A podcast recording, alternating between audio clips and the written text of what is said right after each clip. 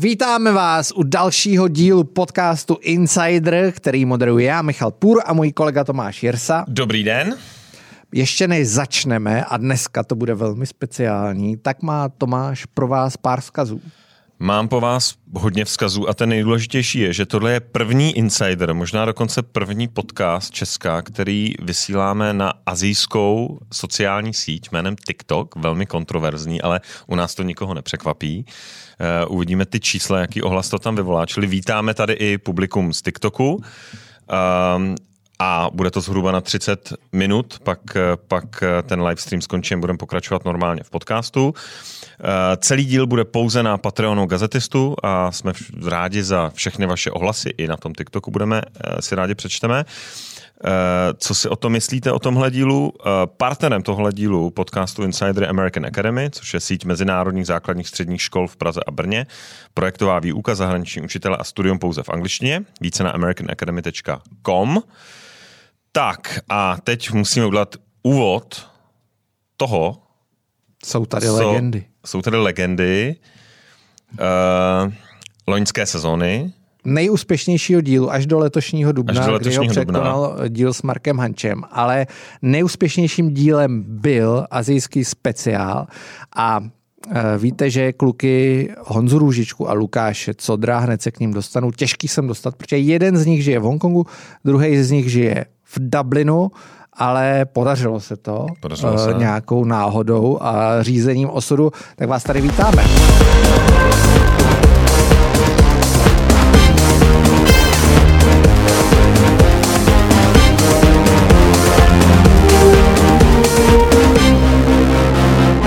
Honza Růžička, Lukáš Sodr. Čau. Díky moc za pozvání. Přátelé, zdravím vás. Tak uh, ještě než začneme, tak já vás lehce uh, představím. Honza Růžička, vy, kteří jste neslyšeli první azijský speciál, je ředitel Home Credit pro vnější vztahy, žije v Hongkongu, dřív působil na ministerstvu zdravotnictví, je to zdravotnický expert, studoval na Cambridge, je tady taky Lukáš Sodr alias Čočík, což je nejenom herní vývojář, ale také cestovatel a mezi lety 2008 až 2017 působil v Číně, jak už jsem řekl, teď žije v Dublinu. Eh, my tady máme při azijský speciál spoustu uh, propriet. Uh, tentokrát výjimečně Honza už natahuje. jsme si tady vzali i dvě vodnice, aby jsme tady dodali správnou tajemnou atmosféru. Každopádně já jsem, a bavili jsme se o tom, čím začneme, protože tenhle speciál, od toho posledního azijského speciálu se stala spousta věcí, je to rok. E, tomu se ještě dostaneme, ale bude to trošku globálnější pohled, trošku globálnější hlediska budeme do toho podcastu zatahovat. A já jsem si říkal, čím začneme a napadnul mě podcast Evy Soukeníkový ze Seznam zpráv, který jste určitě všichni slyšeli, vyvolal velkou debatu, jmenuje se o tom v podstatě říká kriticky, že když je válka, tak se nesmí o ničem jiném mluvit, ale končí větou. Končí zásadní větou. V úvozovkách zásadní. Eh, dospělá, vyvinutá a tolerantní společnost je naší jedinou efektivní a udržitelnou zbraní. Tak, eh, tím bych to vykopnul, protože my žijeme ve světě, takový hodně evropský pohled, ale my jsme v Ázii. Tak Honzo, ty už jsi natěšený, myslíš si, že je to ta ta je ono, ta je ta cesta. Vyhrajeme s květinou v ruce. Já to řeknu globální prvně, soutěž. prvně směrem k seznamu CZ. Zdravíme. Ať si samozřejmě každý píše, co chce. Má na to plný právo, na tom je ta naše kultura postavená. Akorát, že to není jediná kultura na světě a naše hodnoty nejsou jediné hodnoty, které na světě jsou. My tady máme spoustu rekvizit, máme tu Financial Times, máme tu, myslím, Time Magazine, máme tu New York Times. Já jsem minulý týden jel uh, z Abu Dhabi, koupil jsem si New York Times, proto taky, by the way, máme rekvizity, protože chceme ukázat, že Asie není jenom Čína a Indie, ale je to i Kazachstán, Saudská Arábie, spoustu věcí se tam děje, eh, Blízký východ obecně. No a v tom New York Times, což jsou velmi liberální noviny, je dlouhá tánská stať, najdete ji eh, na Patreonu eh, po, po natáčení. A v, tý, v, tý, v, tom, v tom textu velikánským je přesně to, že ta kultura není homogenní ani uvnitř té západní civilizace. Co to je západní civilizace? Je to New York, je to Kansas, je to Londýn, je to Paříž, je to Česká republika, je to Japonsko, Austrálie. A vlastně začíná to ta dlouhá esej tím, že vlastně posledních 40 let americký nebo euroatlantický liberální elity se snažili čím dál víc, tím, jak se ten svět mění, jakoby petrifikovat, bránit ty svoje hodnoty. Dneska až to má ten negativní jakoby label wokeism, woke. A vlastně uh, naštvali i svoje vlastní spoluobyvatele. To je, to, to, je ten, to, to tříštění ve Spojených státech. V New York Times píšou, že příchod Donalda Trumpa je logický, protože my jsme neinkorporovali tyhle lidi Eh, klasický problém venkov eh, centrum, město periferie, neinkorporovali jsme je do, těch, do té naší kultury. Ty lidi se tomu začínají bránit, protože se cítí, že, jsou, že nejsou součástí. A pak ta esej pokračuje v tom, že opravdu uh, naše kultura je jedna z mnoha. Je to vlastně kultura unikátní. Kultura individualismu, Eh, identity, identitární politika, velký téma v Americe a vlastně i v části Evropy, ale že v ostatní civilizace, kultury, státy, země to vidí úplně jinak. A vlastně pro ně jsou důležité hodnoty respektu, komunity, začlenění, role státu, která je výrazně jiná než, než tady pro nás v Evropě. Stát je brány jako pozitivní. A oni tím, jak my do jisté míry, i skrze ekonomiku, skrze ten liberální mír, Farid Zakaria, konec eh, historie dějin, vyvážíme, vědomky nebo nevědomky, tak oni se začínají bránit. A spolu s tím oni jdou ekonomicky nahoru. To jsme řešili v prvním insideru azijským hmm. speciálu. To znamená, ve chvíli, kdy oni tam do jisté míry vyváželi, teď budu hanlivý palmový olej v Indonésii, tak jsme se tomu mohli smát. Indonésie, 300 milionů lidí, je dneska druhý největší hub technologií po Číně a stále roste. Oni už ne, k nám nevzlížejí.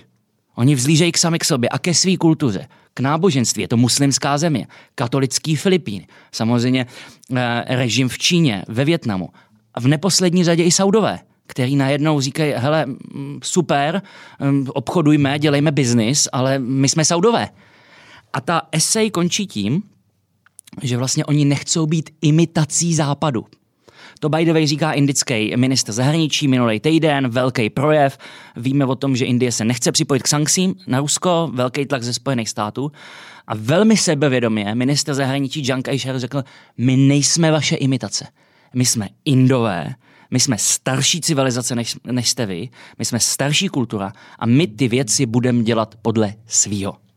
Tak Lukáši, eh, ty si Honza začal hodně energicky a ty, když jsi přeletěl z Dublinu v půlnoci uh, Ryanairem uh, s řadou hlučných tvých spoluobčanů, tak už si nebyl tak energický. Já jsem trošičku v depresi z toho, co se děje, popravdě řečeno. Dostaneme se k tomu, proč a tak. Já, jsem, já bych chtěl říct, že hlavně jako pro lidi, jako jsme, dejme tomu my dva, co jsou exponovaní vlastně všude po světě, je tahle doba fascinující a zároveň děsivá vlastně v jednu a tu samou chvíli. Mě to strašně připomíná, hele, představte si prostě, když máte fotografii, která, jo, kde jsou prostě vyblitý barvičky a vytáhnete saturaci na maximum a teďka všechny ty rozdíly vlastně se rozsvítí. Jo, to je to, co se, já nevím, během toho posledního roku obrovským způsobem akcelerovalo. A západní společnost, že jo, ona měla vlastně ten luxus, dejme tomu posledních sto let, aby tady ty věci ignorovala. Protože přiznejme si, když, dejme tomu, tady ty okr- v úvozovkách tehdy o pro nás okrajové části světa dělali nějakých 10% světového HDP, což bylo, já nevím, pod zaokrouhlovací chybou, tak všichni vlastně pro ně svět byl ten západní systém a ten zbytek jo, byl tam prostě v úvozovkách křováci v džungli. Jenže ten svět se změnil, že jo. Teďka vlastně tady ty země, o kterých se budeme bavit, kolik je teďka jich podíl? Nějakých 40%? A dynamika je taková, že to neustále roste. A my, my prostě to nemůžeme ignorovat. A co nás čeká právě je ten multipolární svět, ta skutečná jinakost. A nebude to proto, že si myslíme, já teď bude multipolární, ale prostě to prostě na nás přijde, to se prostě na nás sesype, jak když prostě obrovská vlna člověka spláchne. A v hmm. tomhle tom teď jsme, proto ty seš nadšený. Já někde asi vevnitř jsem nadšený, že se něco bude dít, ale zároveň prostě se na to koukám vyděšeně.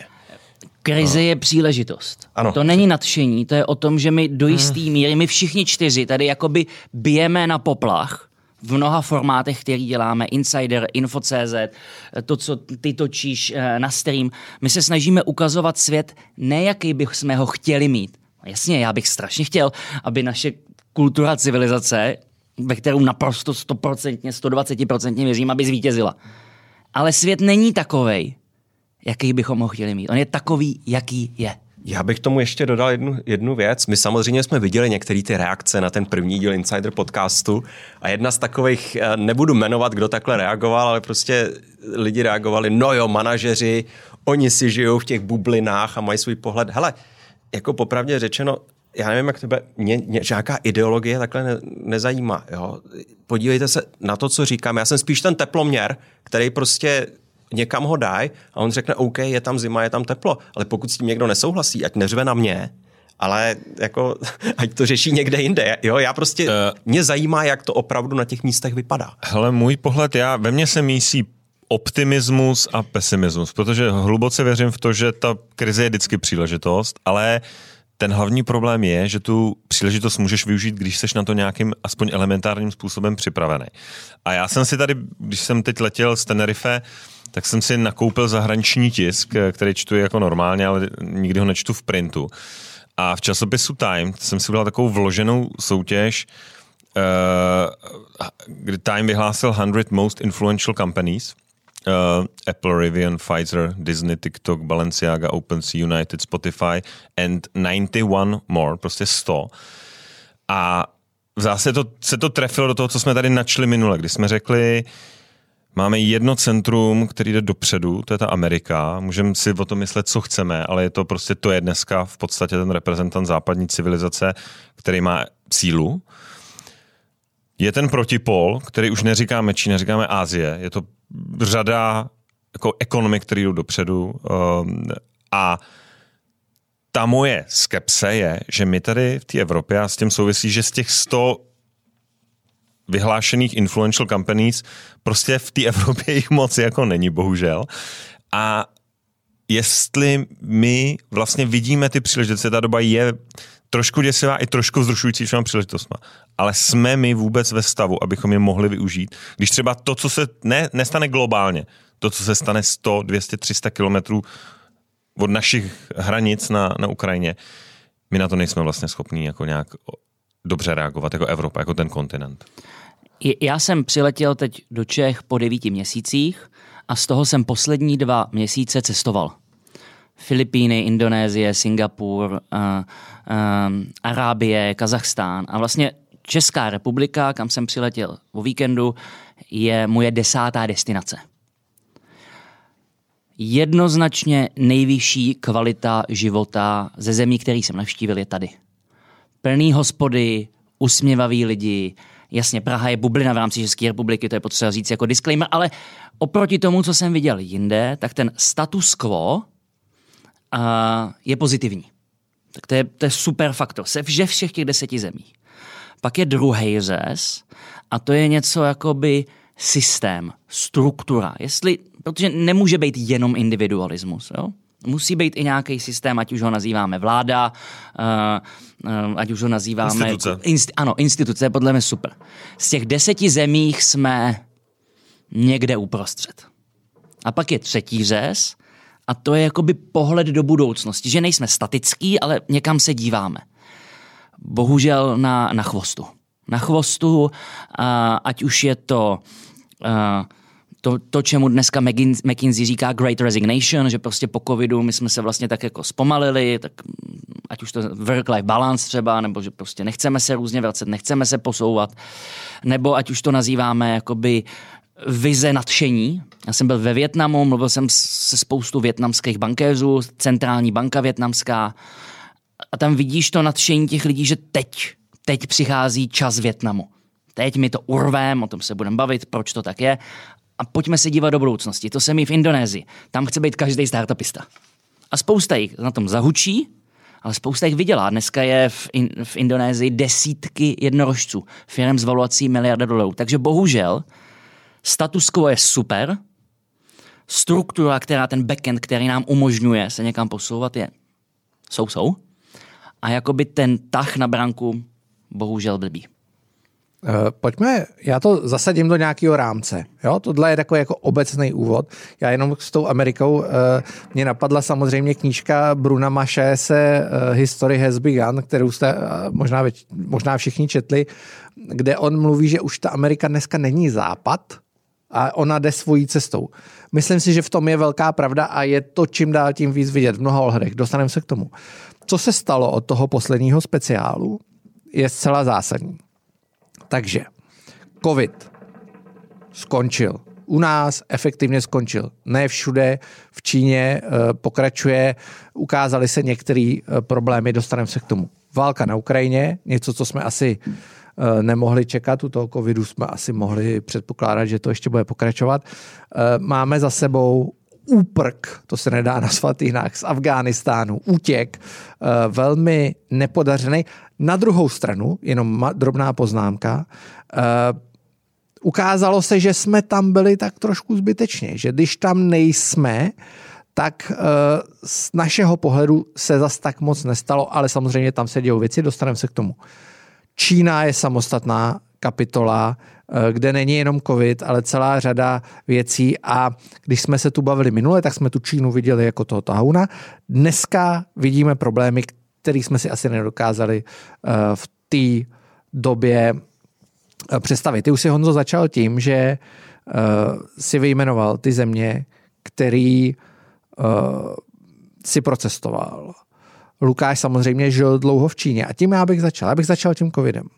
Pojďme si říct, jak to vlastně vypadá. U nás je to vyřešený. Pro mě to je, u nás je to skutečně vyřešený, ať se děje na podzim, co se děje, nějaký roušky nebo něco se může vrátit, ale uh, pojďme, pojďme, pojďme na ten covid. Lukáši. Jak bych to schrnul? Pokud se podíváme do Ázie, eh, s výjimkou zemí, o kterých se samozřejmě budeme bavit, eh, já bych to popsal tak a prosím tě vstup do toho, protože ty si projížděl. Mně přijde, že opravdu ten strach z toho, že předčasně otevřou nebo že ten covid tam prostě jako vymlátí spoustu lidí, nahradil takový ten fear of missing out, to je to, že prostě otevřou pozdě a už nebudou si moc užívat těch výhod z toho otevírání jako okolní země. Takže teďka naopak všichni se přetahují v tom a jako říkají, dobře, tak jako jak, jak otevřít, jak rychle to vyřešit a tak. Ta situace opravdu během, nás, během prostě měsíce dvou, teďka poslední se obrovským způsobem změnila. Mě v životě by nenapadlo. Zrovna před týdnem jsem bukoval letenky a za dva měsíce budu dělat vlastně tour, podívám se do Kambodže, musím eh, do Větnamu něco řešit, do Malajzie, zase po našich, po našich pobočkách, co tam máme, budu na chvíli v Tajsku a pak jedu ještě do Singapuru a ještě teďka přemýšlím, jestli do toho dám Filipíny. Před rokem, kdybych něco takového řekl, tak by to bylo naprostý sci-fi, teďka já to můžu udělat během dvou týdnů. Já, já přesně, jakoby, eh, přesně doplním to, co říká Lukáš. Já jsem totiž po té Ázii cestoval trochu divoce. Jsem samozřejmě začínal tam, kde už mě chtěli, kde bylo otevřeno. Takže i když logické spojení vždycky bylo Hongkong-Singapur, tam, protože v Hongkongu to bylo blbý, o tom se budeme bavit, ještě trochu je, tak Singapur mě nechtěl, takže já jsem prvně letěl na Filipíny a z Filipín přes Istanbul do Kazachstánu, protože to byla další země, která mě chtěla. Teprve pak, když jsem se jakoby očistil od Hongkongu, tak 14 dnů, tak jsem pak letěl do Singapuru. Takže postupně se to přesně otevírá a je to přesně fear of missing out. Business je tady teď, Teď jsou tady příležitosti, krize je příležitost, pojďme to urvat. Pojďme najednou ukázat, že třeba ten kousek těch supply chainů my si stáhneme, stáhneme od sebe. A, a není žádný jako azijs, azijský spojenectví, to je návaznost na ten první díl. Není to Azie versus Evropa. Oni to samozřejmě chcou primárně ukrást těm Číňanům. Větnamci můžou mít podobný režim, systém vlády, ale ve Větnamu říkají, tady naše přístavy jsou otevřeny. Přijďte sem, západácké firmy. To samý říká Singapur, který tam zrušil úplně všechny covidové opatření a zvýrazně zjednodušil migrační uh, zákony, to znamená, ty dostaneš kartičku uh, rezidenta podobně jednoduše jako v Dubaji a zároveň i uh, inkorporaci firem. To znamená, je to, je to zřejmé, co chcou. Uh, I když jsou to jakoby etnicky, etnicky, jsou to malajský Číňani, takže jakoby měli by jakoby kulturně s tou Čínou být parta, ale singapurský premiér Lee říká naprosto jasně, mají, maj v novinách, Financial Times, magazíny, mají reklamu, nech, nelíbí se vám v Hongkongu, je tam zavřeno, nedá se tam dělat biznis, pojďte k nám. Takže tohle já vidím, že vlastně ten start hrozně pozitivní, rozhodně nespíme, nejdeme na dovolenou. Není, teď jsme nemohli, tak teď budeme jezdit na dovolenou, protože můžeme. Ne, teď budeme dělat biznis. No, ty si, já jenom my jsme se před natáčením bavili, ten, ta role toho Singapuru je velmi zajímavá, protože ty si sám říkal, že to je ta jako země, kde vlastně teď chceš žít. Už to, už to není Hongkong, už to není něco jiného. A Singapur je teď ta, ta centrála. Já si myslím, že i dejme tomu Zase, já si myslím, že ono se to bude odvíjet dneska ta debata tak, že prostě ty tady budeš dávat, řekněme, ty vyšší témata a tak, já k tomu budu dávat, jak říkám, vždycky ty historky ze zákupu, ale je to přesně tak, hele, třeba ta jako naše firmička v úvozovkách, že my jsme začali jako čínský startup a teďka jsme v podstatě, že jo, fast forward a teďka jsme vlastně nadnárodní firma s centrálou v Singapuru. Hmm. A tohle je pro, vlastně pro firmy dost jako typická cesta a ten úprk Hongkong, Singapur, který je teďka vidět, ty to, ty to vidíš z první ruky, podle mě přesně, ty už si říkal, jako, já myslím, že už si trošičku jako misnul out na to. Jo, že ten, že ten, úprk začal, že ten úprk začal dřív a teďka jako postav něco v Singapuru, nebo prostě naj, najdi tam, jo, Singapur už je teďka plný. Já bych tomu ještě dodal tu postcovidovou věc, krásný kontrast tří měst. Vezměme Dubaj, vezměme Singapur a Šanghaj. Dubaj a Singapur, to jsou, pardon, Dubaj a Šanghaj jsou dva extrémy. Dubaj v podstatě ta nikdy nezavřela, že Tam, tam hmm. to fungovalo teď a teďka oni sklízejí vlastně to, že se z nich stal ten obrovský hub. Jsi tam byl nedávno, jsi to viděl na vlastní, na vlastní oči. Jo. Na druhé straně Šanghaj, k tomu se dostaneme, tam že to je v úvozovkách teďka město duchů a Singapur je teďka někde mezi. A teďka všichni ty ostatní, ty Hanoje, Bangkoky, prostě všichni se koukají, říká, co budeme dělat my. Zase obrovská příležitost, ale musíme něco udělat teď. Kdo má nejlíp, když se podíváme, asi se shodneme, že to těžiště vlastně ta schopnost prostě to tlačit biznesově, prostě reprezentovala to tady pro nás ta Čína. Kam vy byste řekl, že se to teď přesouvá v té Ázii to těžiště? Kdo má teď jako nejlíp nainvestováno a, a začne se to ukazovat? To je, a to, trochu to možná té Číně krást jako nejjednodušší je to pro jihovýchodní Asii. Jihovýchodní Asie, možná to je tím, že to nejsou ty, jak se říká, státy civilizace. Státy civilizace historicky, že jo, samozřejmě, Mezopotámie už není, e, Egypt už není, je Indie a Čína. Má, možná právě tím, že Indonésie má jenom 300 milionů obyvatel, že Singapur má 5,5, že Filipíny mají 100, to znamená, jsou to takový lehonce pokornější v tom smyslu, že dělejme biznis se všemi. To znamená, to jsou ty nový otevřené ekonomiky, hmm. podobně jako Čína byla otevřená 15 let zpátky. Hmm. Takže to je takový to propojování světů. Tak to je jakoby jeden klaster, který vidím. Pak je samozřejmě druhý, a to je Indie jako taková. Tam se už před dvěma, třemi lety začaly hodně tlačit Silicon Valley firmy. Dneska největší biznis, Facebook, um, uh, Amazon, uh, Apple, továrny obří v Hyderabadu. To znamená, jakoby Indie, je to 1,3 miliardy lidí, takže spoustu firem, uh, spoustu firem se tam sesouvá. Tím, že to je obří země, není bez problémů. Ten nacionalismus, populismus, budeme se za chvilku o tom bavit, ale pořád je to obří trh.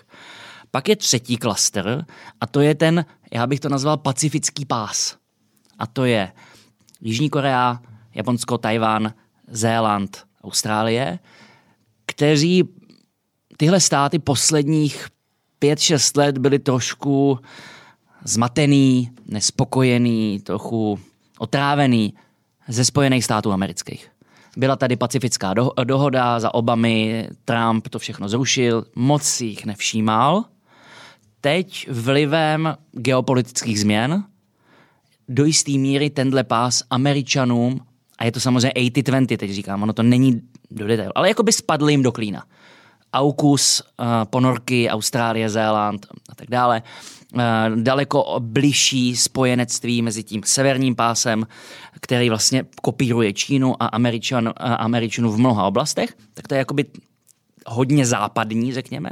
No a poslední klaster je středo, střední Asie, Blízký východ, který se strašně rychle mění, ještě nevíme moc kam. Na jednu stranu v lednu v Kazachstánu, a když, byl, když tam byla takový ten vnitřní střed, stará nová garda, tak tam Rusko se hrálo nějakou roli. Kazachstán teď se drží od všeho velmi zpátky. I velmi, od Ruska. I od, mm. velmi překvapivý. Na druhou stranu vidíme, že Izrael a třeba Saudská Arábie začaly hrát jako úplně jinou mm. jako pokrovou partii, než jsme zvyklí posledních 30 let. Takže já vidím to jakoby čtyři velký klastry, uh, pět, Čínu jsme ještě nezmínili, takže Pacifik, blíž s Američanama, jeho východní Asie, jakoby nová Čína v tom, že tady se dělá biznis, všichni sem pojďte. Indie jako hegemon, jako trh. Čína, za chvilku se zmíníme. A středoblízký východ. Pro mě hmm. je velmi uh, překvapivý, když to srovná s tím, o čem jsme se tady bavili minule, a teď to říkal Honza, uh, a ty jsi byl v Saudské Arábii, myslím, taky teďka na těch cestách, uh, je vlastně příchod toho Blízkého východu, protože od, ten jsme tady minule moc neřešili a on na té mapě znova je a nejenom samozřejmě Saudská Arábie, k tomu se hned dostanu, ale i třeba ty Emiráty, Expo, každý, i, i v Česku. Vlastně blbost, říká se Expo, výstava, která měla význam v 19. na začátku 20. století nebo v první polovině 20. století. Dneska nemá Expo význam. Všichni jeli do Dubaje. Ale oni tam nejeli za Expo, tam se jeli podívat, ale oni tam jeli za biznisem. Často s někým se tam potkali, udělali tam nějakou konferenci, i český média tam dělali konference. Uh, Saudská Arábie, vidíme jednání s Iránem, který ona samozřejmě velmi prožívá, to je, to je pro ní samozřejmě ten hlavní sok. Ale vidíme uh, tu zajímavou věc, která se týká ropy, kdy američané se stali v posledních letech čistým exportérem ropy a zemního plynu. To vidíme teďka i během té ukrajinské války.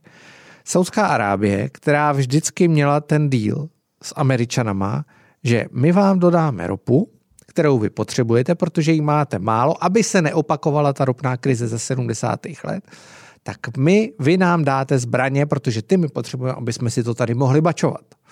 Aby jsme si mohli hlídat ten vliv v tom regionu a tak dále. To dneska neexistuje. To dneska skončilo. Proto Saudská Arábie, jak už si ty říkal, je volná. Najednou se chová úplně jinak. Tu hraje s Američanama, tu hraje s, Rusma, s Rusama často, tu hraje s Indama, vždycky hraje proti Iránu. Na tom se asi, asi shodneme. Izrael je vlastně hodně Eh, podobný příběh. Já jsem byl v Jordánsku a, co mě, a to si myslím, že se dostáváme k té podstatě věci. A my totiž nemluvíme o jednom kontinentu pořád. Kterým je samozřejmě Evropa. Já jsem byl, nevím, celkem nedávno jsem byl v Jordánsku, pár týdnů zpátky a nebyl jsem tam 15 let. Naposledy jsem tam byl před 15 rokama na svatební cestě. Což zní divně, ale prostě Jordánsko je krásná země. Uh, tam neexistuje dneska nic evropského. Jediný, co jsem tam evropského za tu dobu viděl, byla IKEA na předměstí Amánu. Jo? Jediná evropská věc za celou dobu. Auta jsou japonský, auta jsou čínský, velmi dobrý, překvapivě. Uh, firmy, který Amán se strašně rozrost. Dneska má 4 miliony obyvatel. To, to je jako obrovský růst, to, to byla opravdu díra jsou jenom opět čínské firmy, japonský OK a zejména uh, americké firmy. Všude MetLife, podobné skupiny velký, prostě sídlí v tom Amánu. A to se bavíme o zemi, kam přišlo během syrské války x milionů uprchlíků, která vlastně padala ekonomicky, protože prostě jí přibývalo strašně moc lidí. A nám tady chybí úplně Evropa. Se z toho regionu se v podstatě vytratila. Tomáš. Jo, souhlas, tak já to pozoruji v Izraeli i jako obecně, že ten Blízký východ vždycky byl takový předpokoj a ta orientace jako jednoznačná, no. Já bych tomu řekl ještě jednu věc k té Dubaji.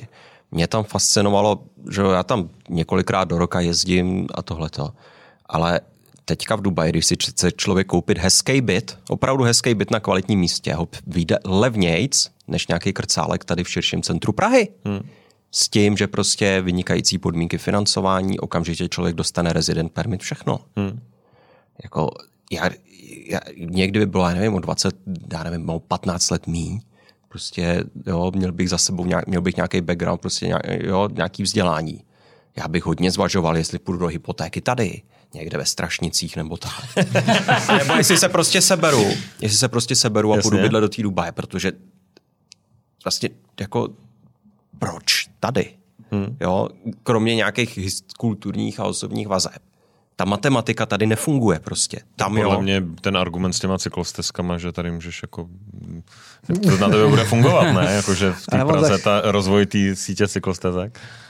Ne, ale je to, je, jak já říkám, abych řekl to nejdůležitější, opravdu matematika přestala fungovat tady. Je to šílený. Hmm. Ale já jenom k té- Dubaji, teda, když už si nak- nakousnou ty cyklostezky, jaký je program té Dubaje? Je, je, co je vlastně ten hlavní program? Dubaje? Carbon neutral. Uhlíkově neutrální město do roku 2030. Takže oni vlastně řeší to, co řešíme my, akorát oni to řeší daleko efektivněji. A paradoxně, ten jejich cíl je mnohem přísnější, než je ten náš cíl. A my se tady jako považujeme za nějaký zelený fanatiky. My jako v té Praze vlastně o tom jenom mluvíme, že tady malujeme ty cyklostezky na ty existující silnice. Jo? Pragmatismus a exekuce. Rychlá.